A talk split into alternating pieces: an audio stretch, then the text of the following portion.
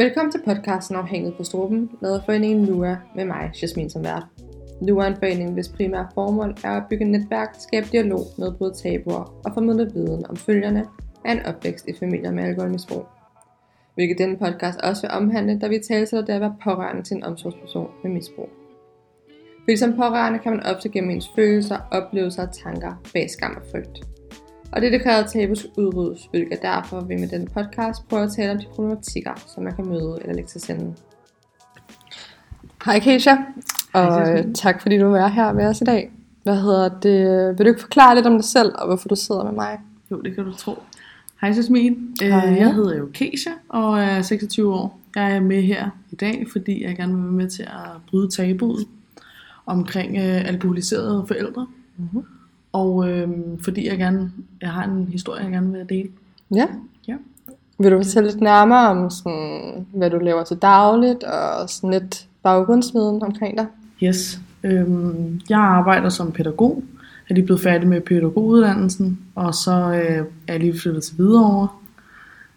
Øhm, I min baggrund, ja, der kommer jeg fra øh, både mor og far, som både er, øh, eller har været far øh, død, øh, men var al- alkoholiker og narkoman. Og mor er pillemisbruger og er alkoholiker. Øhm, vi to har snakket om, at du faktisk har stoppet din kontakt med din mor over mm. de seneste år. Ja. Øhm, hvad, var, hvad var grunden til, at du egentlig valgte at cutte den med hende? Jamen, øhm, det har faktisk været under optrappelse i, i rigtig, rigtig lang tid. Øhm, hun har været syg en overgang, og i den periode, der var det mig, der lavede nærmest alle øh, pligter i hjemmet. Imens så hun lå oppe i sengen, og så, så drak hun. Og, altså, så der har været rigtig mange år, hvor at det har været lidt noget lort. Og øh, har flyttet fra hende, og så er jeg flyttet hjem igen, sådan øh, frem og tilbage. Og så her sidste år, der øh, valgte jeg at tage til Filippinerne for at klippe navnestrengen. For at komme lidt væk og komme mm. i udlandspraktik. Og øh, i al den tid, jeg har været dernede, der ringede hun til mig en gang. Øhm, og det er jo ikke særlig meget. Nej, det er det. Øh, og på trods af, at jeg har ringet til hende og sagt, hallo, ring nu noget mere, og, og der skete faktisk ikke noget, hvor at jeg kunne komme frem til, at hun ringede ikke til på, på en fødselsdag, hun ringede ikke til jul, hun ringede ikke til nytår, så der har bare været rigtig mange øh, højtider, hvor at der ikke er sket noget, og det er jo super ærgerligt, og til sidst der var jeg bare sådan lidt, okay, så bliver jeg nødt til at gå min egen vej. Og jeg tog konfrontationen med hende, da jeg kom hjem, snakkede det hele igennem, og hun kan ikke huske noget af det, fordi hun har været så drukken. påvirket. Ja. Så hele det her lange stykke, hvor jeg har været i udlandet, som var min livsrejse, Mm. der øh, var hun i en eller anden form for offerrolle, og har kunne slet ikke, øh, kunne, hun har slet ikke kunne være der for mig. Nej. Og det var nok for mig. Men havde hun et problem med, at du tog afsted? Ja, allerede inden, altså, øh, der var hun øh, ked af det, og var sådan, åh oh, nej, nu skal, jeg, nu skal jeg være alene.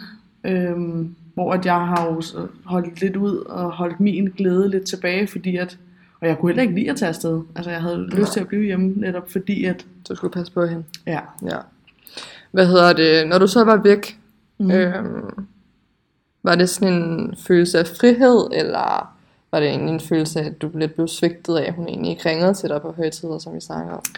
Jeg tror, at øh, i den periode, hvor jeg var dernede, der, der blev jeg, altså, jeg var ked af det, og jeg græd rigtig meget. Det var super hårdt at være væk, Ja. væk hjemmefra. Men jeg kan også bare mærke, at efter jeg kom hjem, at det har, jeg føler mig frigjort. Jeg føler mig lettet. Mm. At for første gang nogensinde, så kan jeg begynde at tænke på mig selv og mine egne behov, og Ja. ikke et eller andet offer. Nej, det forstår ja. jeg godt. Så er det sådan, at der er ingen kontakt, eller er det bare indimellem, I lige catch up? Nej. Øh, hun skriver i ny og næ på sociale medier. Hun har oprettet en ny konto, hvor hun skriver til mig. Øh, men jeg har valgt, at jeg ikke vil svare. Ja. Øh, jeg har jo skiftet nummer. Øh, så hun har slet ikke mit nummer. Hun kan ikke komme i kontakt med mig. Og det er simpelthen fordi, at vi har taget snakken. Vi har snakket i telefon. Jeg har forklaret, øh, hvordan jeg har det. Hørt hendes synspunkter. Vi kan ikke komme til enighed. Nej. Og øh, det gør det bare super svært at så være i det. Og vi mødes jo stadig. Mm. Men Mhm. men hun har stadig den der, hvor hun tænker, ej, men skal vi ikke snart øh, lige ses, og Ja. nu skal jeg aldrig se dig igen, men øh, hold nu op. Ja. Det forstår jeg Det der drama der, det, jeg, jeg er ikke så god til det. Nej, så du er blevet frigjort fra alt det Ja. kaos, du havde før i tiden. ja, og nu kan jeg begynde at mærke, at lille Keisha, hun, hun begynder at vokse og blomstre Ja. sådan lidt. Det forstår jeg godt. Så det er rart. Kisha, du har jo søskende. Ja. Øhm, har de stadig kontakt med din mor? Ja og nej. Øh, jeg har tre søskende. Øh, en på mors side, nej, to på mors side, og en på fars side. Øh, så det giver jo sig selv, at bror- herover har ikke noget med, har ikke noget med mor at gøre. gøre.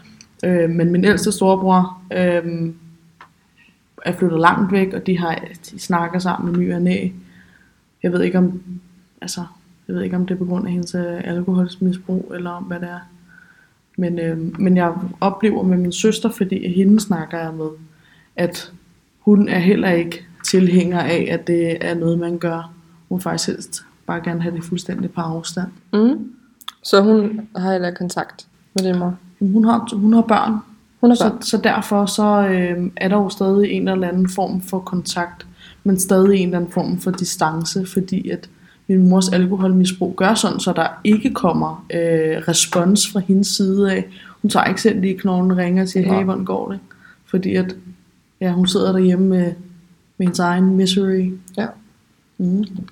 Øh, hvordan er dit forhold til din søskende? Med min søster har vi, Ja, øh, der har jeg et forhold. Ja. Øhm, og, og det kan jeg mærke begynder at blive bedre og bedre. Mm. Hun er en del øh, mange, eller sådan 8 år ældre end mig, og derfor så hver gang, når hun er nået til udviklingstrin, jamen så er jeg så kommet lige bagefter, ikke? og nu er vi ved at være der, hvor at vi er ved at være lidt på bølgelængde, og kan begynde at, at finde hinanden lidt igen, fordi at nogle af de ting, som jeg gennemgår med min mor, er noget af det, hun har haft. Ja.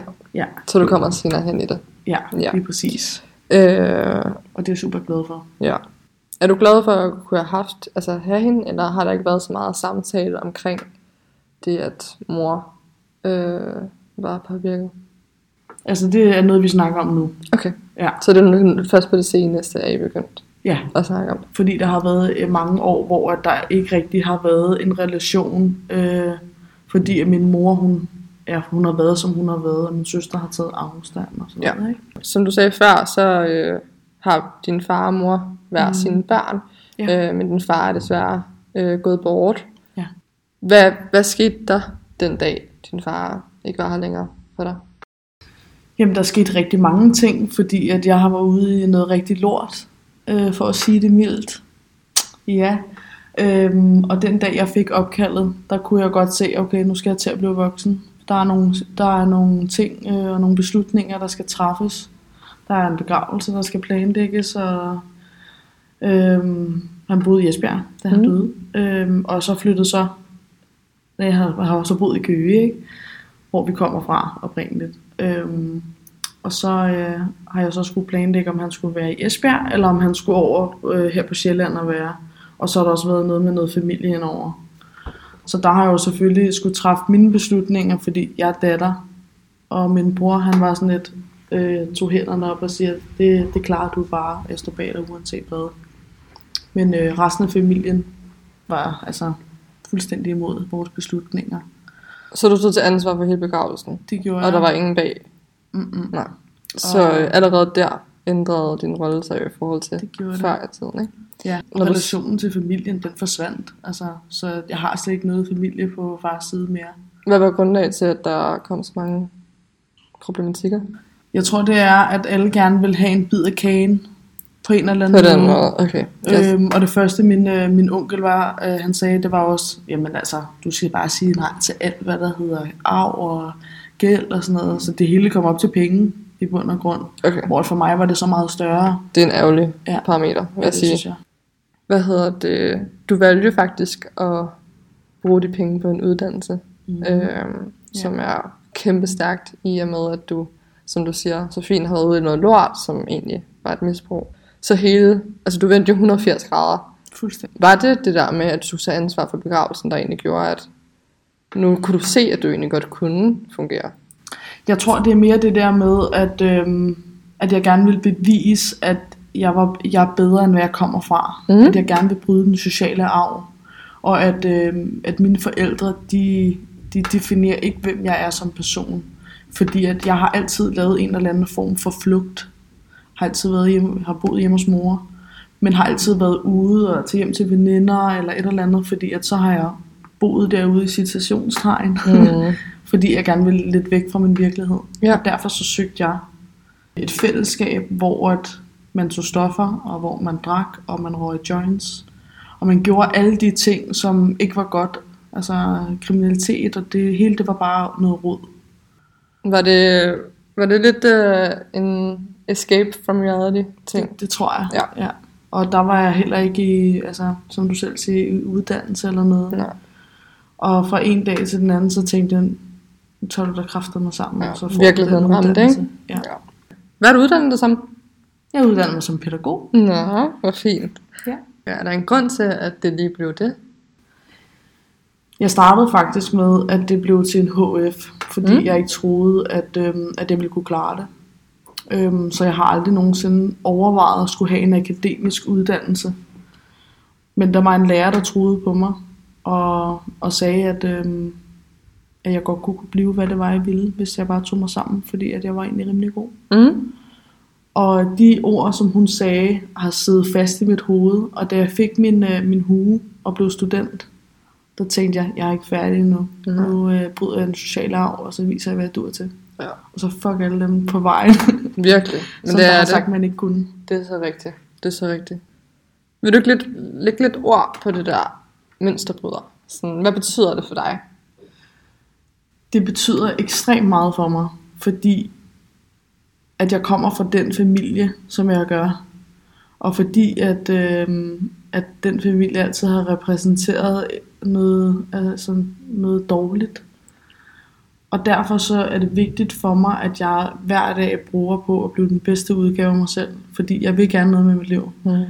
Jeg vil, jeg vil gerne noget mere end, øh, end, end druk og alt det, der Ja. følger med. Det forstår jeg godt. Du er faktisk medlem af LUA, Ja. og det har det været det sidste halve år. Mm. Øh, og førhen var du øh, i forløb med Unge Revers. Ja.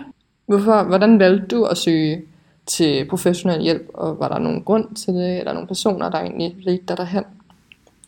Ja, altså det er jo en lang rejse. Mm. Øhm, fordi at øh, allerede i folkeskolen, der øh, var jeg rebelsk og kronragede mig selv. øhm, ja. I Ja. mors værste frygt.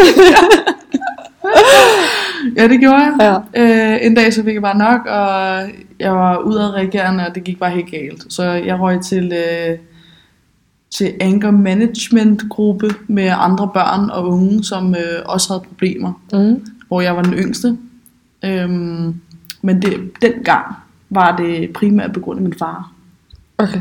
Fordi at hele den situation med ham, og ind og ud af behandlingssted, og skulle rejse rundt i hele Danmark og sådan noget, det, det, det forpurer bare et barn Ja. indvendigt i hele den, dens indre virksomhed. Det, altså, det går bare i stykker. Mm.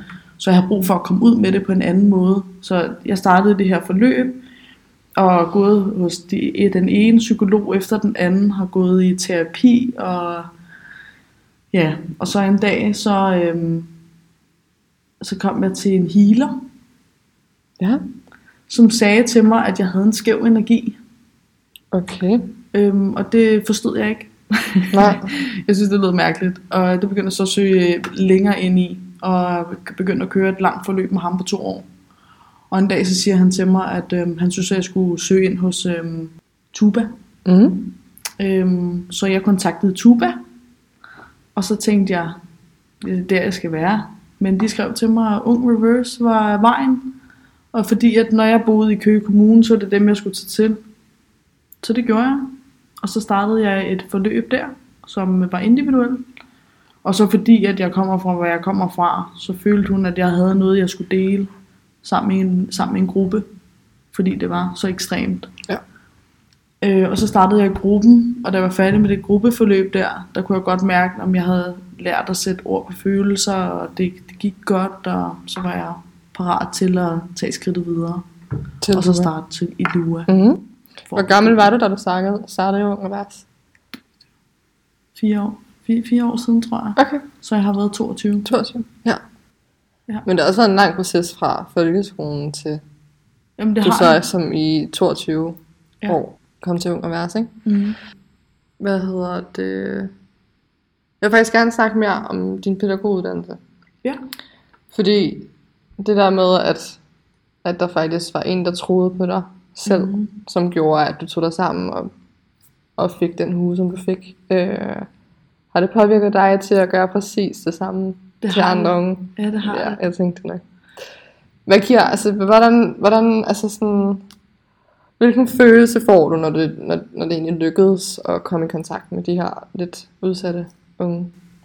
Jeg synes jo, det er super fedt, og jeg kan mærke, at, øh, at den sommerfugl, som der begyndte allerede for lang tid siden at få pupser, Ja. altså for at sige det billedligt, øh, er begyndt sådan at øh, sprede sine vinger, fordi mm. nu er Mhm. klar til at flyve. Ja.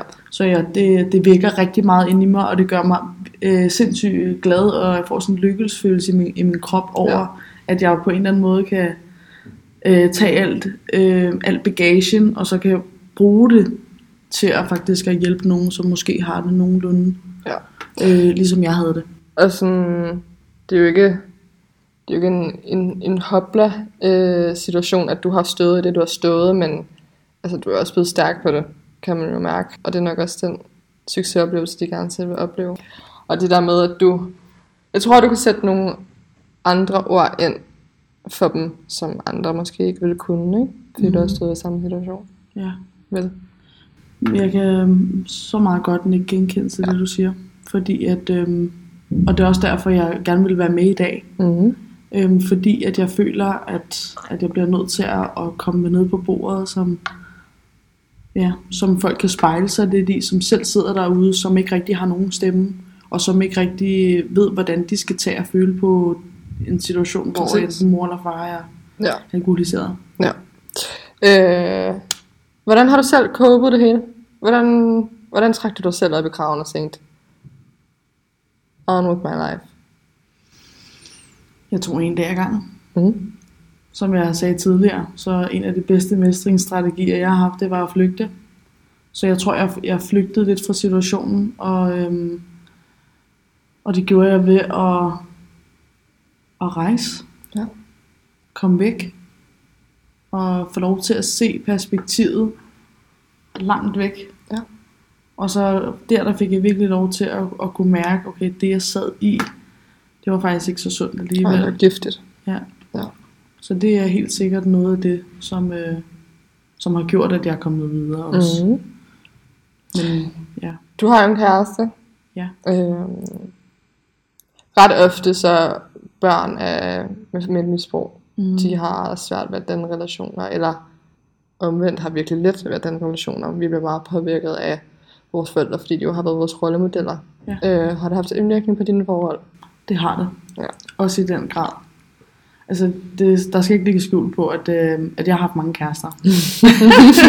Fordi den omsorg, som jeg øh, lidt hidede efter, har jeg måttet så gå ud og få et andet sted. Det er det. Øhm, og derfor så har jeg været igennem mange øh, shitty forhold øhm, med den ene efter den anden, der har haft et misbrug, eller ja, altså. Det har været tryghedsfølelse, det ikke det været. Vel? Ja, det tror jeg, fordi at En det, falsk måske nogle gange. Ja. Men, øh, og ja. noget, som har været virkelig, virkelig dårligt for en. Men jeg er glad for alle de situationer, som jeg har truffet, mm, fordi ellers så havde jeg ikke stået der, hvor jeg gjorde i dag. nej, det er det. Og nu har jeg fundet, øhm, tror jeg, den eneste ene for mig. Ja. Og der er ikke noget, hvor der er misbrug involveret. Og, og det, det hjalp, at jeg tog til udlandet. Fordi at han, han ventede på mig. Ja. Hvad hedder det? Hvordan, hvordan takler han det hele, når han måske selv ikke kommer fra en familie med et misbrug? Jamen, jeg synes, at øh, jeg synes, han klarer det godt, men jeg synes også, at øh, nogle gange, at det kan være lidt svært for ham at forstå, at jeg har sk- skibet kontakten til min mor. Ja. Men han bakker mig 110% op i den beslutning, jeg har truffet. Men jeg tror også, det gør det svært, fordi han har godt mødt min mor. Og min mor, hun øh, kan godt være rigtig, rigtig selskabelig og sød og sige alle de rigtige ting. Men jeg ved bare, der er så meget mere under, under overfladen. Mm. Øhm, og så skriver hun til ham, hvis hun skal have fat på mig også. Ja, Ja. den er tricky. Ja, det er den. Ja. Men det er jo også det der med, at ret ofte er, er altså misbrugforældre jo ikke dem, der sidder på Nørreport med en, øh, rød tud, vel? Mm. Øhm, det, er jo, Nej. det er jo faktisk altså, mennesker, der også har et liv, og sådan Ja. bare lige har en, en halv side, der ikke lige helt øh, fungerer optimalt. Jamen det er også det, hun kan sagtens øh, altså fungere. Mm. Der er slet ikke noget der. Øh, at have en helt ma- normalt fungerende hverdag. Men så om aftenen, når klokken slår syv, så ryger vodkaen og den tørre martini på bordet. Ja. Og det kommer også altså i, øh, i perioder. Nogle gange kan hun godt være fuldstændig øh, ja, clean. Og så andre gange, så falder hun i. Hvad er dit eget forhold til alkohol nu? Det er sjældent, jeg drikker. Ja. Det er det godt nok. Tror du, det har haft sådan en indvirkning på dig? At dine forældre har drukket? Det tror jeg. Ja. Det tror jeg. Fordi jeg vil jo gerne hver dag... Øh, ja, selvfølgelig har det en betydning, faktisk. Ja. Mm, men det er ikke altid, Ja. det har, nemlig. Det, det tænker jeg altså, fordi at, øh, jeg vil jo ikke være ligesom dem. Nej. Og øh, jeg vil gerne blive til noget, og jeg vil gerne få noget ud af livet. Og derfor så, øh, så tror jeg helt sikkert, at det har meget at sige. Vi er faktisk værnet til enden. Ja. Men lige før vi slutter, så Mm. hvad hedder det, vil du ikke, nu hvor der sidder nogen derude, og måske ikke tør at stå frem, eller ikke har været i et forløb før, eller sidder med en følelse af, at de ikke rigtig bliver hørt eller forstået, vil du så give tre råd til, hvordan de skal komme igennem der, som de gør Det vil 100%? jeg tro. Ja. Øhm, jeg tror, mit første øh, bud, det skulle være øh, det der burde. Burde? Ja, og nu kigger du sådan lidt, ja. Men det er fordi, at jeg oplever tit, at man siger, jeg, jeg, burde øh, være der for min mor, eller jeg burde være der for min far, fordi det er min mor, eller det er min far. Mm. Så det der burde, det har bare, det runger så meget af samvittighedskvaler, fordi man har en rolle i forhold til sine forældre. Og der tror jeg, at et af mine råd, det skulle være, at øhm, bare fordi du føler, at burde er ikke ens betydende med, at man behøver at efterleve det. Og at øhm, det er deres valg, at de, om, om de drikker eller ej. Og det er ikke, øh, øh, det er ikke ens definition af en nødvendigvis. Nej, det tror jeg, du har så meget ret i. Jeg tror også, det er noget at gøre med, at man vil så gerne have, at, at ens hverdag er normal. Mm. Så det der med burde, at man burde være bedre til Præcis. at snakke med sine forældre, eller burde være bedre til at stoppe mm. med at drikke, eller ja. burde gå i skole hver dag, eller burde læse. Sådan. Fordi der er så mange tanker inde i ens hoved, så Ja. man kan altså ikke altid lave den der burde. Nej. Og det har du så meget ret i. Og det er også helt sikkert der tabuet det kommer ind, ikke? Ja. Fordi at man vil jo gerne have et glansbillede, man vil gerne have den perfekte familie. Mm. Man gider ikke være dysfunktionel. Og derfor så tror jeg bare, at man har en tilbøjelighed til at lægge sig selv til side for at kunne være der for sine forældre. Men i bund og grund så føler jeg, at øh, det er forældrene, der hele tiden har ansvaret. Og øh, dem, der er medlem af flaskeklubben, altså, de har bare Fordi- svært ved det. Det er aldrig børnenes skyld. Eller pårørende. Mm-mm. Altså det er det bare ikke. Og så tror jeg, at mit, øh, mit andet råd, ja, det kommer i sammenklang med, øh, med den sociale arv, at øh, du er ikke dine forældre, og det er ikke din skyld. Så derfor så synes jeg, at hvis man, øh, hvis man går med noget ind i sig selv, så synes jeg, at man skal søge den hjælp, man har brug for. Mm-hmm. Sådan at man bliver set og hørt, fordi at ens forældre var forstående. Det er så rigtigt. Og det tredje, det er, at øh, man skal følge sit livsmål, og blive, blive ved med at lave delmål. Mm-hmm. Fordi så giver, me, så giver livet mening. Ja. Jeg tror også det der med, at åh, står vi ikke alle sammen i den situation, hvor vi gerne vi forestiller os vores fremtid, sådan, forestiller Mhm. os, hvordan vi bliver gift, og hvordan vi får børn, eller hvordan vi kommer til at have en karriere, eller sådan noget. Mm. Men jeg tror også, det handler meget for pårørende til misbrug om, at tager sgu en dag ad gangen.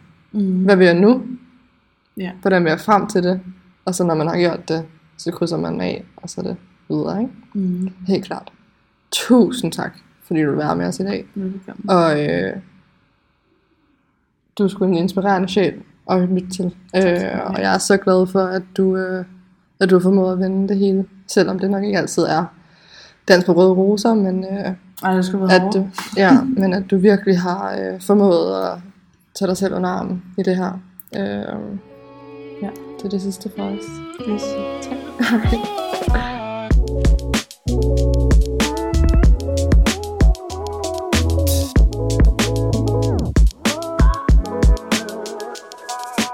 LUAs primære mål er at sætte op omkring pårørende til alkoholikere og på den måde udbrede viden og hjælp til behandlinger, samtaler og metoder, hvor man kan bearbejde sine tanker og følelser. Et yderligere formål er, at vi kæmper for behandlingsgarantien til dem, som er over 25 år. Vi finder det vigtigt, at der bliver skabt mulighed for, at pårørende for familier med alkoholmisbrug får behandling og hjælp for at håndtere følgerne af opvæksten, uanset hvilken alder. Vi udbyder dermed gratis gruppeforløb, hvor man kan skabe et rum for fælles dialog omkring ens problematikker, tanker og følelser. Derudover udbyder vores samarbejdspartner Ung og Værs Vi et gratis behandlingsforløb for pårørende op til 25 år. Du kan få hjælp hos Ung og Værs Vi, hvis dine forældre har problemer med rusmidler, lige meget om der er tale om alkohol, hash, stoffer eller piller. Det vil være muligt at kunne kontakte Lua eller Ung og Værs via telefon, mail eller hjemmeside, hvis man har interesse i at blive medlem eller indgå et forhandlingsforløb. Info at finde på lure.dk. Derudover er vi også åbne for alle, der har en interesse i at dele deres historie gennem vores podcast. Så kontakt os via mail, hvis du sidder med et ønske om at deltage.